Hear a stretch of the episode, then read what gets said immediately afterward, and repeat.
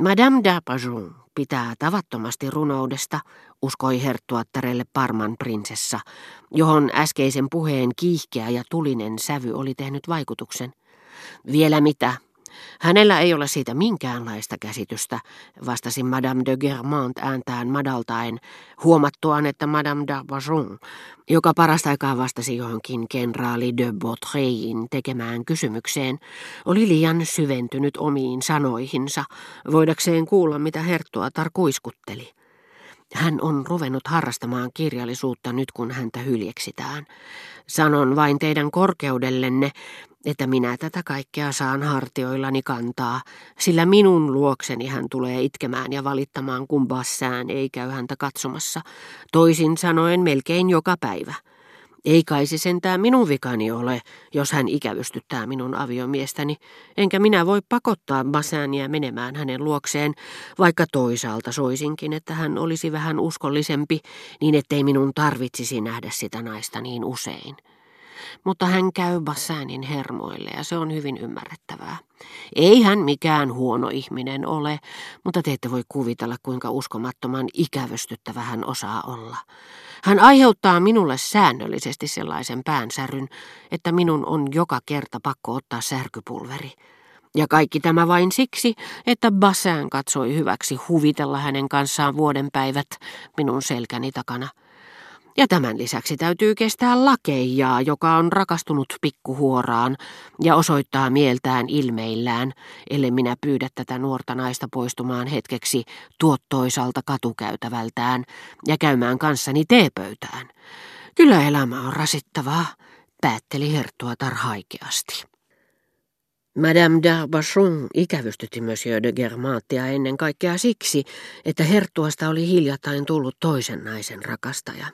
Tämä toinen, niin kuin kohta sain tietää, oli markiisitar de Surgille le Duc. Vapaapäivänsä menettänyt lakeja tarjoili parasta aikaa, ja ajattelin, että murheissaan kun oli, hän ei osannut hallita liikkeitään, sillä huomasin, että kun hän ojensi tarjoiluvateja Châtelleraun herttualle, hän suoriutui tehtävästään niin kömpelösti, että herttuan kyynärpää joutui monta kertaa kolhaisemaan palvelijan kyynärpäätä. Nuori herttua ei tuosta kuitenkaan punastelevalle lakejalle suuttunut, päinvastoin, vaan tarkasteli häntä nauraen kirkkaan sinisillä silmillään. Kutsuvieraan osoittama hyvän tuulisuus oli mielestäni hyvän tahtoisuuden merkki. Mutta naurun tarkoituksellisesta sävystä tuli mieleeni, että tietoisena palvelijaa kohdanneesta pettymyksestä hän ehkä parasta aikaa tunsikin puhdasta vahingon iloa. Mutta kultaseni, te ette tosiaankaan tuo esille mitään uutta puhuessanne meille Victor Hugosta, jatkoi Herttuatar osoittaen tällä kertaa sanansa Madame d'Arbajonille, jonka hän juuri oli huomannut kääntävän päätään levottoman näköisenä. Ette kai te kuvittele, että autatte eteenpäin aloittelijaa. Kaikki tietävät, että hän on lahjakas. Vasta loppuaikojen Victor Hugo on sietämätön. La légende des siècles, tiedättehän, en nyt muista muita otsikoita.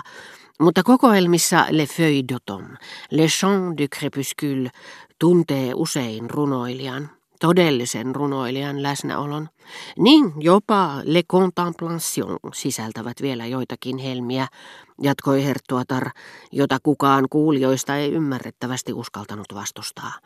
Mutta tunnustan suoraan, etten mielelläni tee löytöretkeä enää hämärän jälkeen.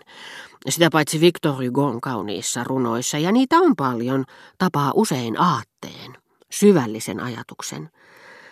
Ja Herttuatar ryhtyi lausumaan, tavoittain heti oikean tunnelman, korostaen alakuloista ajatusta äänenpainojensa koko asteikolla, niin että se siirtyi hänen äänensä ulkopuolelle. Ja hän lausui hitaasti, silmissään ihastuttavan haaveellinen katse. La douleur est un fruit, Dieu ne le fait pas croître sur la branche trop faible encore pour le porter. Tuska on hedelmä, Jumala ei salli sen kasvaa, oksalla, joka on liian hento sitä kantamaan. Entäs tämä sitten, le mort dure bien peu. Hélas, dans le cercueil il tombe en poussière, moins vite qu'en nos cœurs. Kauaa eivät kuolleet kestä, voi he arkussaan tomuksi muuttuvat hitaammin kuin sydämissämme. Ja haikean hymyn muovaillessa hänen tuskallista suutaan suloisiin juonteisiin, Herttuatar suuntasi Madame d'Arbogoniin alakuloisen katseen kauniista kirkkaista silmistään.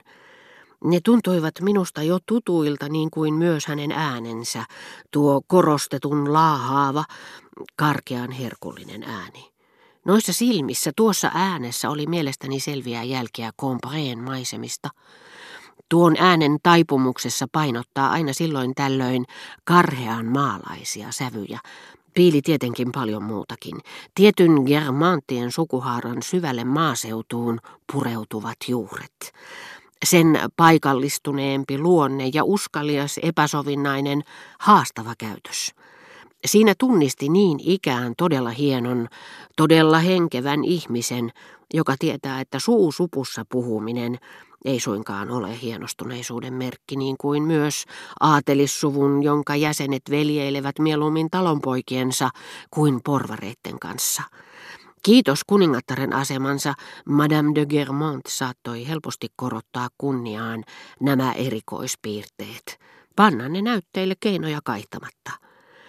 Samanlainen ääni oli kuulemma myös hänen sisarillaan, joita hän ei voinut sietää, joskin nämä vähemmän älykkäät, suorastaan porvarillisesti avioituneet naiset, jos nyt tämmöistä määritelmää voi käyttää, kun kysymyksessä ovat hohdottomat, maakuntaansa hautautuneet tai Faubourg Saint-Germainin laitapuolelle juuttuneet aateliset, olivat tätä omistamaansa samaista ääntä parhaansa mukaan hillinneet, korjanneet ja huolitelleet, sillä harvoinpa sellaista ihmistä tapaa, joka tohtii tehostaa omaperäisyyttään sen sijaan, että yrittäisi kaikin voimin muistuttaa kehuttuja malliesimerkkejä. Mutta Orjan oli niin paljon älykkäämpi, niin paljon rikkaampi ja ennen kaikkea suositumpi kuin sisarensa, ja ollessaan Lomin ruhtinatar, hän oli kietonut niin suvereenisti Walesin prinssin pikkusormensa ympärille, että hänelle oli selvinnyt tuon poikkeavan äänen viehätysvoima, ja hän oli tehnyt siitä seuraelämän tasolla omaperäisyytensä ja menestyksensä suomalla uskalluksella sen, mitä teatterin alalla Rejean ja Jean Granier rinnastus näiden taiteilijoiden arvoon ja lahjakkuuteen ei tietenkään tule kysymykseenkään, ovat kumpikin tehneet äänestään, nimittäin jotakin erikoista ja ihailtavaa, kun taas heidän täysin tuntemattomina pysyneet sisarensa ovat ehkä yrittäneet naamioida sitä itsessään kuin vikaa ainakin.